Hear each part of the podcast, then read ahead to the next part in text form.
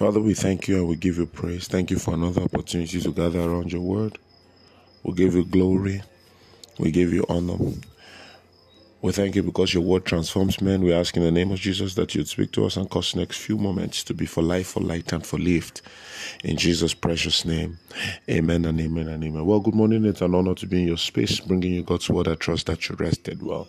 Um, whatever it is that we have been pushing from God's word, I really just want you to know that the whole agenda is that God in all things may be glorified. Now, part of the things that you will notice in a growing in a growing person is first that person is healthy for himself you know just for himself. It's, it, it just feels good to be healthy to grow spiritually to walk when you should walk to sit when you should sit to stand when you should stand crawl when you should crawl and all other kinds of stuff. It, it's just joyful to be healthy. And, and growth is actually a demonstration of health. If you are growing up spiritually, it means you are healthy spiritually. It's true. That's number one. Number two, the, the person is able to integrate, you know, integrate um, into the society. So there's this social side of it. So Brother Hagin said he was sick, you know, for the first 16 years of his life, and you know, couldn't didn't play much, didn't didn't you know run much, relate much with people, and, and that that can be painful. Yeah. So you see, that's the that's another good side.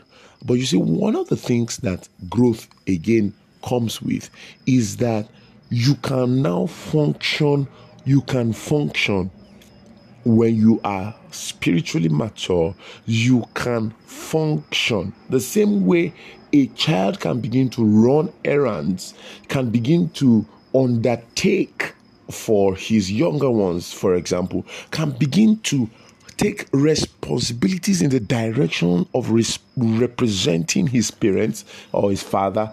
That is the same way when you grow up spiritually. One of the things that happens is that you are now able to function for God. And that must be captured in our growth process you don't just grow for you you grow so that god can flow through you. Galatians chapter 1 verse 15 the bible says when it pleased the lord who saved me called me from my mother's womb you know to reveal christ in me and that i might preach him. I mean it's such a blessing you know such such a beautiful thought communicated there and in between in between that thought is the spiritual growth of Paul. I want you to know that when you grow up spiritually, you are able to function for Jesus better.